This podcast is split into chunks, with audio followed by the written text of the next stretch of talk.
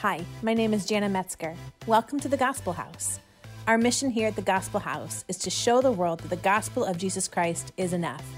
That in the gospel, we can find all of our deepest needs met as the entire church responds to and applies the implications of the gospel. We would love to show it with you. Check out our website, www.thegospel.house, where you can learn more about us, find out how to connect with us, ask questions, see when and where our next meeting is, and give to help advance the gospel message of Jesus Christ.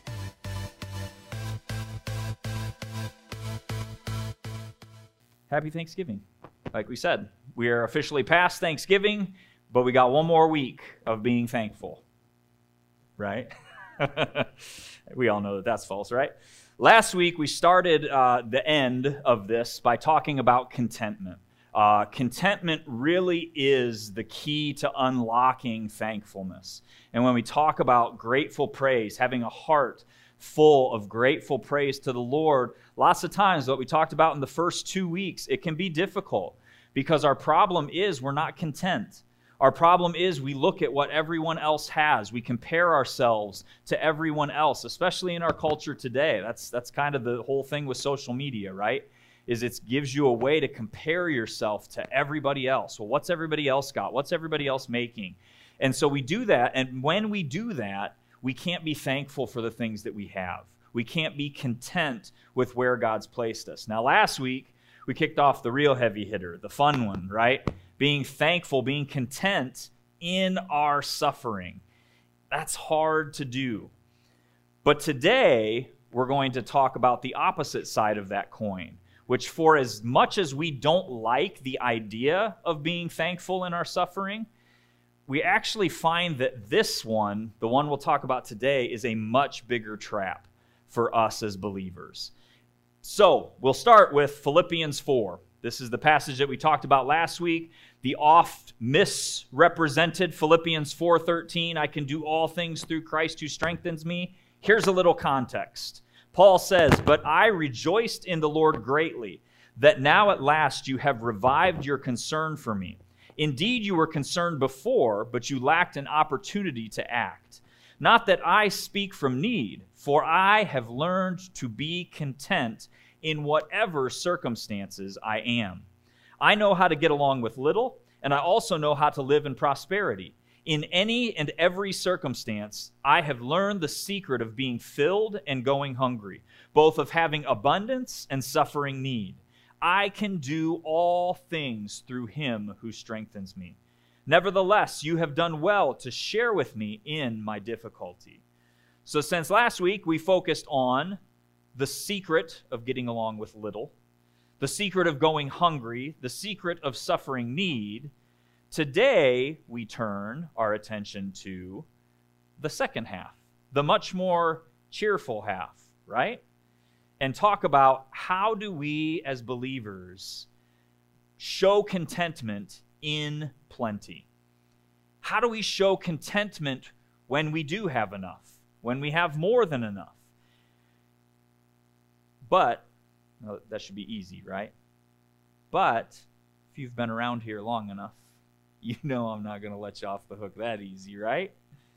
we can't just have an easy going, chill, yay, look at us message here at the Gospel House. We need a little gospel hammer that's going to smack us down to where we belong, right? So, y'all ready for a little Holy Spirit conviction? Woo! Yay! Everybody's so excited. So, today, as we count our blessings, which we should do, we're going to look at these three things. First, we're going to look at the trap of prosperity. This is the trap that if we are not careful, we will fall into when God causes us to prosper.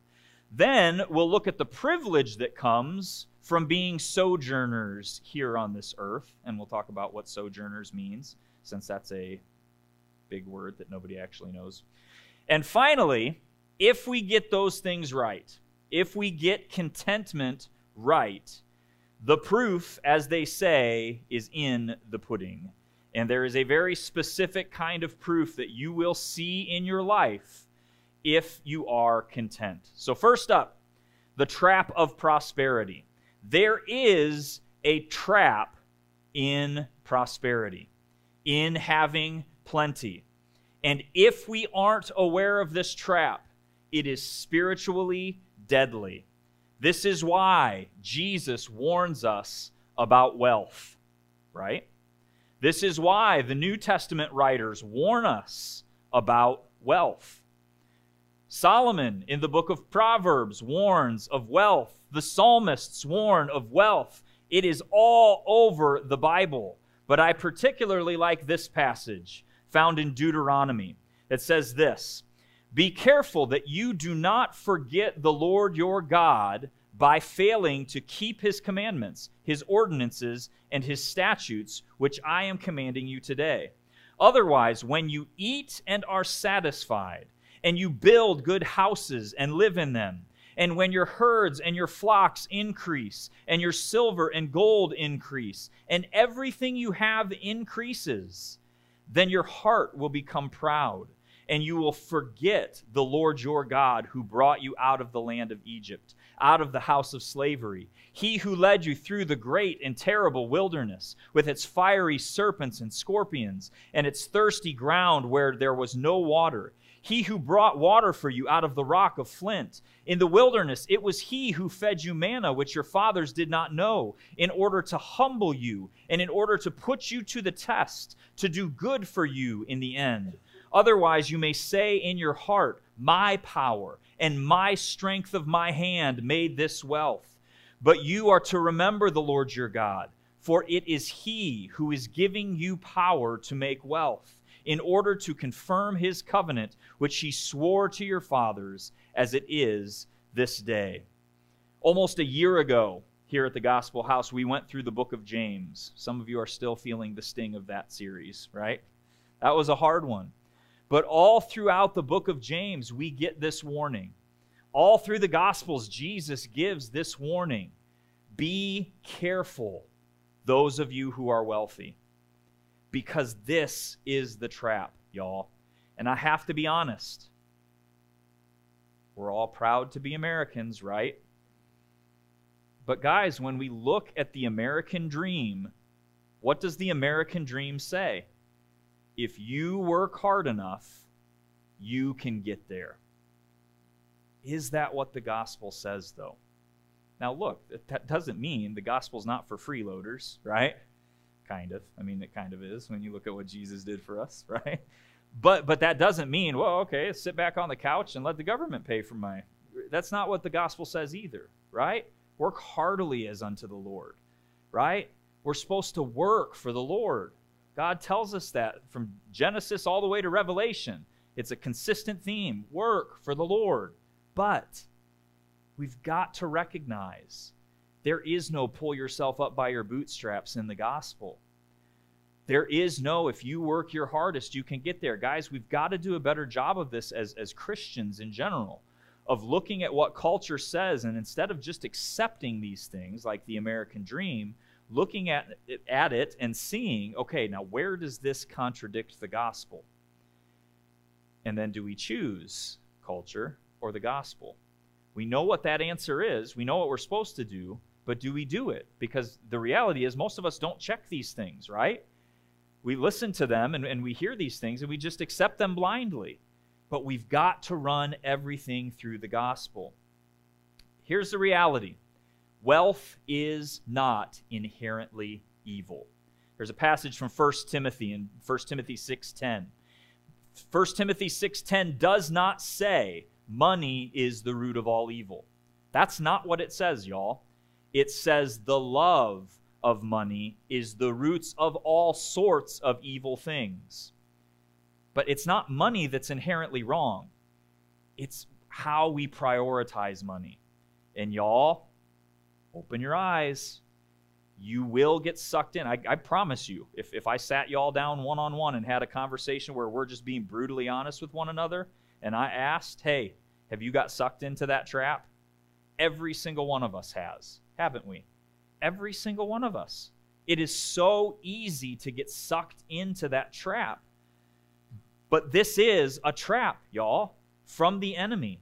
And we need to open our eyes. When things go well for us, when life is good, when there's food on the table and the sun is shining. Now, one would think that it's in those moments that we praise God the most, right? That we say, Oh, God, look at all these great things that I have. Look at everything. And sometimes it's true, but we've got to be careful because lots of times, y'all, praise from the mountaintop, when you're on top of the world and everything's great, praise on the mountaintop can be extremely shallow. Can't it? Does anybody have children? You make your children say their dinner time prayers? Praise from the mountaintop when you've got a plate full of food can be extremely shallow. Anybody during Thanksgiving have those prayers? because you're just trying to get through them as fast as you can so you can eat, right? Because you got f- plate full of food and you want to get at it. But when you're in the valley and when you're suffering, when you don't have and the little that you get, it is oddly so much easier to be thankful for the little that you have. Praise in the valley, we don't like this. It doesn't make sense, right? But, guys, this is the backwards kingdom that God continually talks about. Praise from the valley can be so much deeper because you actually have a thankful heart. Whereas praise on the mountaintop is shallow. It shouldn't be that way, but it is. Uh, Pastor Tim Keller, he makes this point in a sermon. It's actually not on this, but the illustration is good either way. He uses it uh, when he's he's talking about uh, what? Oh, he's talking about pride but but it fits here. How many of you, when you woke up this morning, thanked God for your toes? Anyone? No hands for those of you watching online at home. There are no hands raised. No one has thanked God for their toes. Why? Because they don't hurt, right? But I would venture to guess that if you had just done a procedure, had a procedure done on your toes, if you had just gone through something, you know, brutally stubbed your toe on a coffee table and had to have surgery and had to reset and everything, and you woke up today and your toe was finally feeling good, you would thank God for your toes, wouldn't you? Now, Keller makes the point that nobody notices their pride until it's hurt. Right? It's a very good, very good illustration. But the same thing goes here, y'all. The, our problem is we fail to thank God for the things that we're numb to right? Now, Metzger family, we're praising God because our tummies don't hurt. Because we just spent all of Thanksgiving with the flu, right? But, but it's in that, when, when you have that sickness, it makes you appreciate health, right? That's why the valley, it's so much easier to praise, even though it doesn't make sense. Because you realize what you don't have. And so you're thankful for what you do have. So, y'all, when we get to these mountaintop experiences, we cannot forget God. That's the trap. When we prosper, when things are great, it is lovely to think that we would praise God for all of it. But the trap is just like those the parable of the landowners or the, I'm sorry, the workers in the in the field that Jesus gave us, right? They are so busy looking at what everyone else is getting that they're not thankful for what they get. And so they complain and they gripe, right? Because we think to ourselves, I've earned this. This is my right. We've worked for it, we've earned it. It's mine, my own, my precious. For you Lord of the Rings fans out there. Right? This is the biggest trap in prosperity is that we own anything. Is that the, these things that God has blessed us with are somehow ours to possess. Because, y'all, we don't think it. If, if we, again, if we did the brutally honest survey, completely anonymous, not a single person would count this as a blessing. But there is a privilege to being a sojourner. A sojourner is literally a temporary resident. That's what that word means. Fancy way to say. And y'all, all through the Bible, this idea, this concept of us Christ followers, disciples, people who follow the one true God, over and over again, there is a theme in the Bible that we are called to be sojourners, temporary residents of this earth. There is a blessing in this, y'all. Now, I, the Holy Spirit gave me this this illustration while I was preparing this sermon, and this, I, I you know, it happened. It's not mine. It's it's his. It's 100% came from him. But this is one of my favorite illustrations that he ever gave me. I love this illustration. But how many of you have stayed in an Airbnb? Anybody? How many of you stayed in a hotel? Almost everybody, right? Okay. So, how many of you, while staying in this Airbnb or hotel, drove to your local, to whatever the local Hobby Lobby in Florida, and purchased a nice expensive Hobby Lobby sign to hang on the wall of your hotel room or your Airbnb? No one? Why? Because it's not yours, right? You're a sojourner, you're a temporary resident. Why in the world would you spend money buying something for a hotel room that you're not going to be in in three days? You wouldn't, right? So, why do we spend so much of our life, of our time, and our effort building palaces on this earth where we're going to spend 70 years? We are just passing through. God asks us the same question Why are you spending your life fixing up this home? Now, listen I'm not advocating that you let your home fall to pot, right? I'm not advocating if the heat goes out in your house that you, well, my home's in heaven, I'm going to let that go. Right? Fix your roof. If it's leaking, fix it, right? If the plumbing doesn't work, fix it. You'll make your wife happy if nothing else. And if you don't have a wife, you'll make everybody else who's there happy, even if it's just yourself. But we spend so much of our life building up temporary kingdoms that at the end are all going to pass away. You know, there's this Old Testament principle, and we've lost it, y'all. We have completely lost it. But look, this is from our favorite book, the book of Leviticus. We've talked about Leviticus a lot, haven't we? Uh, maybe we should do our next sermon series on Leviticus. That'll be, we'll get people pouring in off the streets for that one. But look at what it says in Leviticus 25. The land, moreover, shall not be sold permanently, because the land is mine. For you are only strangers and residence with me. That residence, the, the Hebrew word there, is, is sojourners. That's that sojourner. This is that passage in Leviticus where God's going through all the Sabbatical, Sabbatical laws and, and the, the year of Jubilee and all of that stuff. Every seven years, farmers who harvested their fields were supposed to give their field a year of complete rest where they do not harvest, they do not plant, they let their fields go for an entire year every seven years. That was the Sabbath for those fields, right? And then for the year of Jubilee, every 50 years, all of the land that was sold reverted back to its original owner. Because God was giving us a principle you don't own anything, it's mine. You are borrowing it. Now, look, I've heard the year of Jubilee preached a lot, right? People love that. Look, it's, it's a cool concept, right? especially when we go through and talk about how it points to Jesus, the gospel implications, even, even with the Sabbath for the fields and all that stuff. The, the gospel implications of these things are incredible. But look, here's the reality. Every time, you know, there's a new, uh, not new anymore, it's a couple years, but Maverick City has a song about the year of Jubilee, right? It's a year of Jubilee, all the people are being set free, and you don't have to pay your debts, and you're, you know, and we love it when we're the one who's forgiven right? But the year of Jubilee is not so awesome for the person who bought the field.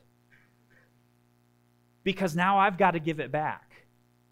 Oh, hold on a minute. And now, granted, you know, God gives the Jewish people laws to say, you know, if there's only a year left until the Jubilee, you don't pay full price for the, for the field, right? And so he gives, he tells them to establish those things, but still, well, I kind of liked that property. I kind of liked the view that I had out my window. It doesn't matter because it's not yours. We have lost sight of this completely, y'all.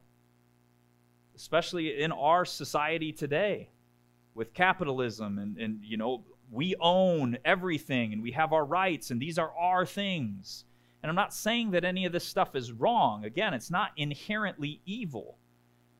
But do we let our hearts get too attached to these things? This was the whole point of the parable that we started this sermon series with. God's generosity is awesome when you're the one who only worked an hour and you got paid the same as those who worked 12 hours. Right? But if you worked 12 hours and you're getting paid the same as the person who worked one, again, if you deserve it, if this is something that's owed to you, then it's really difficult to be thankful for that, isn't it? But what if God says, You don't own any of it? You don't earn any of it. It's all mine, and I'm giving it to you. Then all of a sudden, no matter what you get, it's a whole lot easier to be thankful for, isn't it? This is the privilege of being strangers, of being sojourners. The earth, y'all, is your Airbnb. Right? Are you buying Hobby Lobby signs for somewhere that you're only going to be staying for a breath? Now, here's the deal the hotel is a blessing when something breaks, right? Because if the hot water goes out in the hotel, guess who doesn't have to fix it? Me. Right? And y'all, if I look around this world, it's pretty broken, isn't it? But that brokenness is a blessing because this isn't our home. And it's not our job to fix it. Right? God is going to fix it, God is going to restore it. We just have to be obedient. But we cannot get caught up in this game of coveting what everyone else has, this game of possessing and owning. This isn't our home. And so we've got to anchor ourselves where our real home is.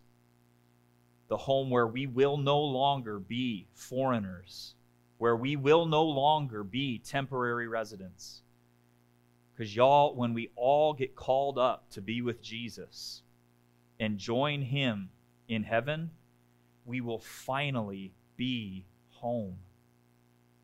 And the more you can see that now, the more blessed your life is going to be. And when we get that right, we will find that there is proof of our contentment. When our hearts are anchored in God, when we are living for eternity with Him and not for this world, when we see that this world is just a hotel that we are passing through, then we'll find the proof of our true hope. Jesus tells this story in Mark, and it shows us the proof of contentment. Jesus sat down opposite the treasury and began watching how the people were putting money into the treasury and many rich people were putting in large amounts. And a poor widow came and put in two lepta coins, which amount to a quadrans. Now, a quadrans was one sixty-fourth of a denarius. To which everyone says, so, right? A denarius was a day's wage for a skilled laborer. This woman put in one sixty-fourth of her of, of what would have been a person's paycheck, right? 164th. calling his disciples to him, Jesus said, Truly I say to you, this poor widow has put in more than all the contributors to the treasury. For they all put in out of their surplus, but she, out of her poverty, put in all she owned, all she had to live on. This is where everybody starts tearing papers and throwing things. You tricked us, Pastor. This is a giving sermon. It's been a giving sermon since the beginning, and churches aren't supposed to preach on giving. Right? Everybody always gets angry whenever you do a giving sermon. I tricked you. I snuck it in there so you didn't know it was going to be on giving. Y'all, this woman wasn't wealthy, right? She literally had two coins to rub together. That was it. She didn't have much at all, but she was spiritually rich. She knew. She had an anchor that these Pharisees and Sadducees and scribes and teachers of the law they didn't have. This woman put these two coins in the offering to say, This is not my home. I am spending my time and my money, and I am buying things for a place that belongs to me, a place that is my home. I'm not going to spend my money on things where I'm just a temporary resident. And that freed this woman to give everything she had. That's a strange thought, isn't it? That it freed her to give everything she had, that we are free to be generous.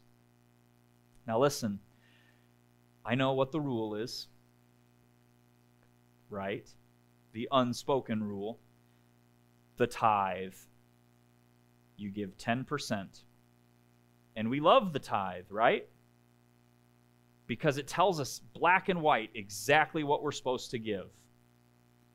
But do you know why else we love the tithe? Because when the tithe says to give 10%, I only have to give 10%. God can never ask more of me. Uh oh. Right?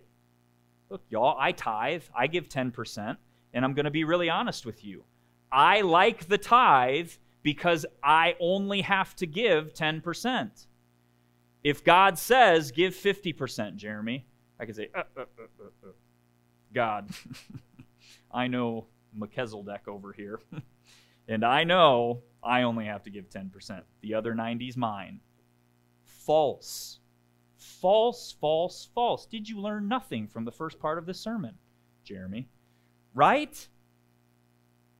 The other 90% is mine? False, right? We love this idea of the tithe, but again, is the tithe a gospel principle. Is 10%, is giving God 10% and nothing more, is that a gospel principle? One of my favorite passages on giving comes from 2 Corinthians 8. And I love, we're going to go through this, and I, but I want you to notice look, I, I've, I've been in the church world for a long time. I've heard a lot of giving sermons. I've, I've heard little mini sermons that people give right before the offering time in church every Sunday, right? And I've heard a ton of stuff. But y'all, if your giving is not anchored in the gospel, you're not giving correctly. Can I just tell you that right now? If your giving is not rooted in gospel motivation, you're missing out. Not the church, we're not missing out. It's not me, Look, y'all, I am doing God's will here at the Gospel House. I believe with all of my heart that we as a church, the Gospel House Church, we are doing God's will as the Gospel House, which means God's going to take care of us. I don't care if every single one of you stops tithing. The board's going to get really mad that I just said that. but I don't. Because the reality for me is I am being obedient to God. He will take care of me. I know He will. He has never failed to show up. Y'all, do you know that in every church planter's manual, I, I, read a lot of church planting. I went to church planting seminars before we planted this church and everything while we were going through it. Every single one of them says that you need $10,000 to even think about starting a church. Do you know how much money we had when we started the Gospel House? Nothing. Nothing. And here we are, right? Because of the generosity of our planting team, because of God's goodness, right? We made it happen. God made it happen. He will always provide. Always. If He has called you to it. So when we talk about, and you know, that's why I always get frustrated when people, oh, we don't, I don't like giving sermons. I don't like when the pastor gets up there and talks about giving. Pastors don't preach giving sermons for the pastor. Some might, but we do it for you. Because if you're not giving from the right heart, you're missing out. Not the church is missing out, you are. And so if you aren't anchored in the gospel when you give, you're missing out. Right? I'm not sitting up here twisting your arm. We're not going to have a pledge drive where I challenge you to give more than 10% or we're not doing that junk today. But what I'm saying is when you give, listen to what Paul says in 2 Corinthians 8. Now, brothers and sisters, we make known to you the grace of God which has been given in the churches of Macedonia, that in a great ordeal of affliction, their abundance of joy and their deep poverty overflowed in the wealth of their liberality. For I testify that according to their ability and beyond their ability, they gave voluntarily. Look at the church in Macedonia. Just like the woman that Jesus pointed out, this is not a church that gave out of their surplus.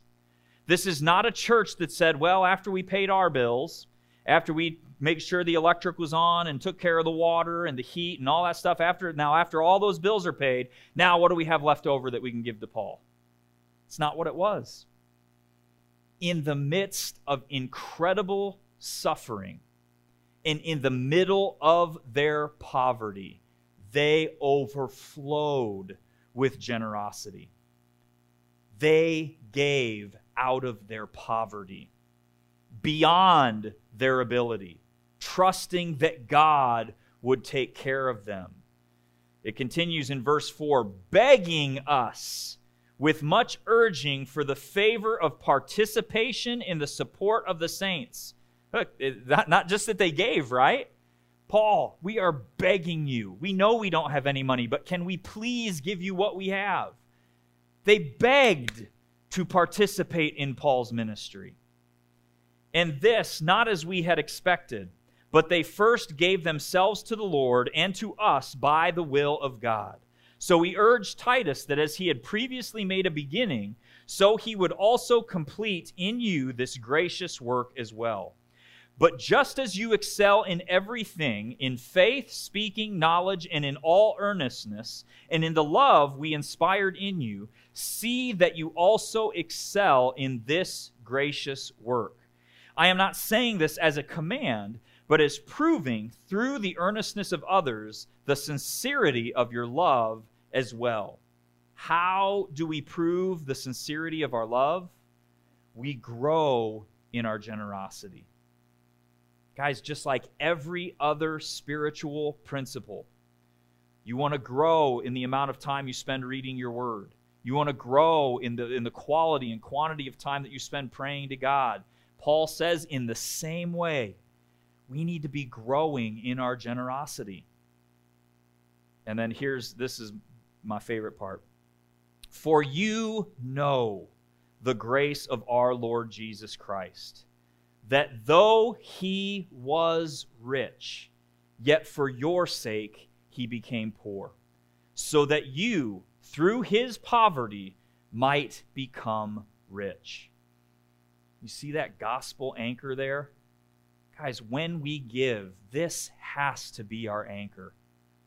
That Jesus Christ was a king in heaven, the king in heaven,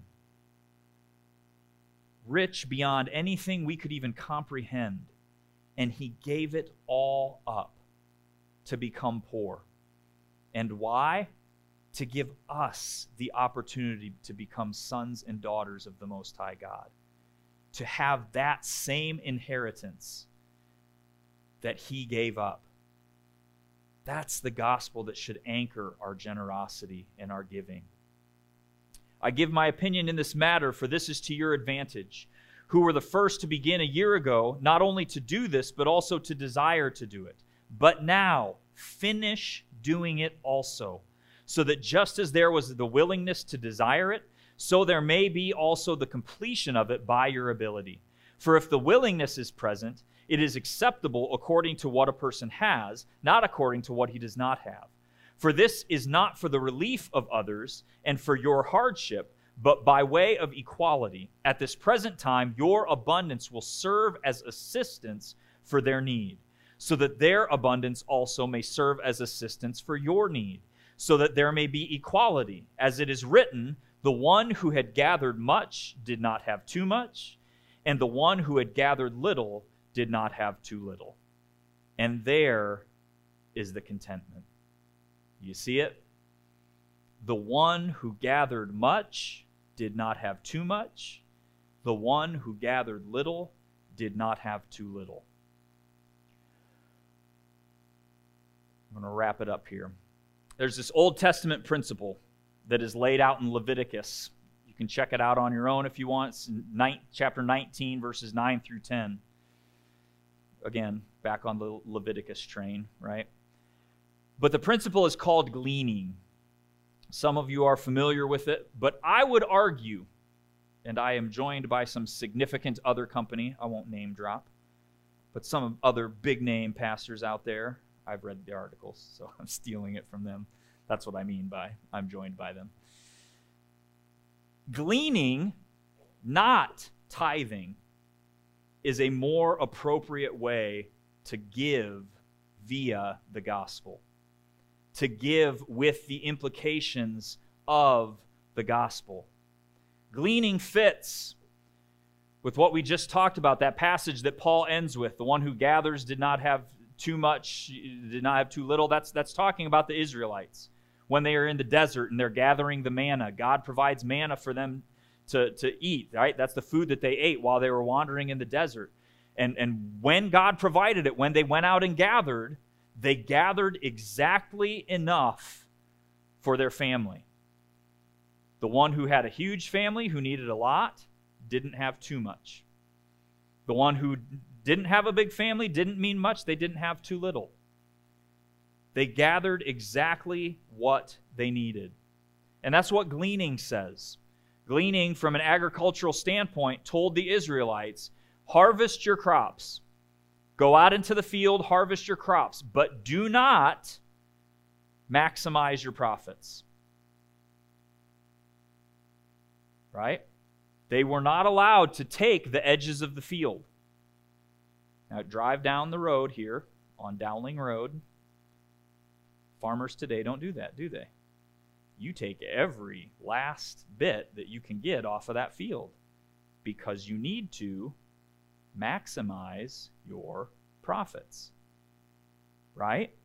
You are not a good businessman if you don't maximize your profits. But, guys, gleaning was incredible.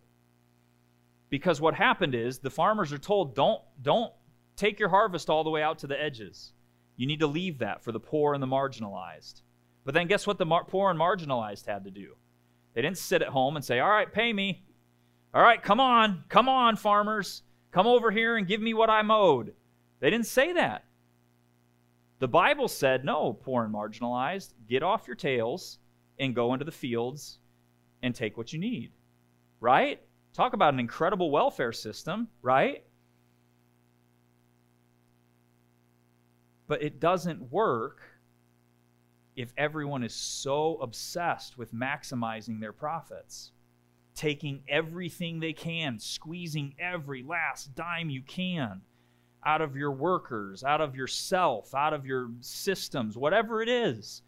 Right? We're not we're not all farmers now, so we, we've got to draw this analogy outside of the farming world. But y'all, when you budget, when, when you spend, when you save, when you take care of your household budget, are you gleaning? Or are you tithing? Now, look, for some of you, tithing is gleaning, right? You've, you've got what you can live on, and that 10% that's left over, that's, that's as high as it goes, right? But for others, are you tithing or are you gleaning? And contentment is the key to this. Because again, I promise, if I sat down with every single one of you one on one, actually, we can put a veil in between us. It'll be like the Catholic confessionals for those of you who grew up Catholic, right? You can't see the priest, they can't see you. And so you go in there and you, you tell them that you've sinned and everything stays in the booth, like nothing comes out of there, right? We'll do that. We'll do that. I'll buy the booth and everything. I'm just kidding. But if we did that in a moment of complete honesty, and I asked you, do you have enough? Every single one of us would say no. Wouldn't we? Well, maybe some of you are better than me. I'm a horrible sinner, so I would say no.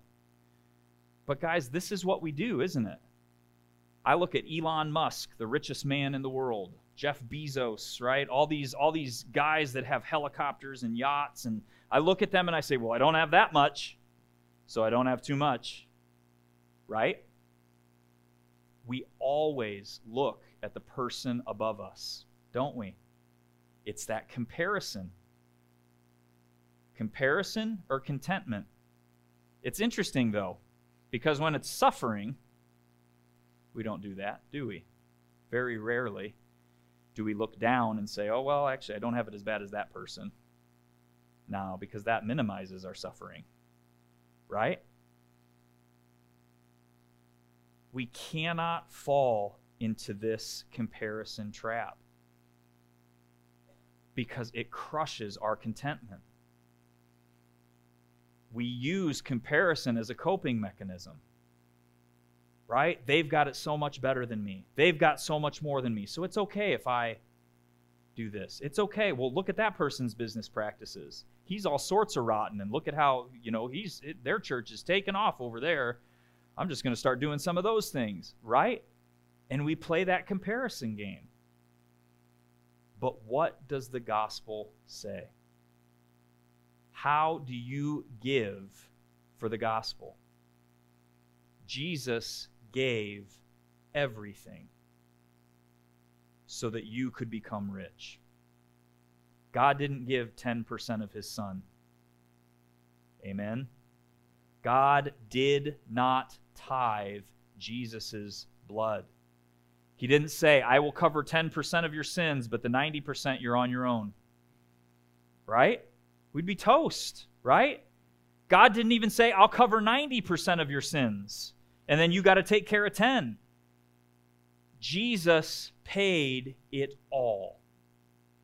You guys know the old song, right? We sing it at Easter. Jesus paid it all. All to him I owe. Sin had left a crimson stain. He washed it white as snow. It wouldn't rhyme quite as well if we said Jesus paid his tithe, right? Jesus paid the tithe, the tithe to him I owe. Sin had left a crimson stain, he kind of washed it a little bit. Right? It's not as, not as cheery on Easter. But y'all, this is where our contentment needs to come from.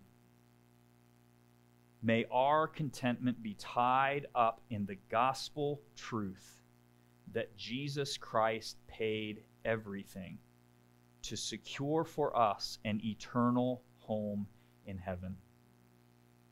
And based on that reality, may the proof of our contentment overflow in grateful praise through our generosity. Amen. Amen. Thank you for listening to the Gospel House podcast. We pray that you are pointed to Jesus and will apply what you learn to look more like him each and every day. If you found today's message impactful, do us a favor and hit the follow button. Leave us a rating and write up a review to help others find our podcast. You can also help us by sharing the podcast so that together we can show the world that the gospel of Jesus Christ is enough. If you have any questions or comments, we would love to hear from you. Head to our website, www.thegospel.house/connect, fill out the form, and someone from our Gospel House family will connect with you. God bless you, and remember, the gospel of Jesus Christ is always enough.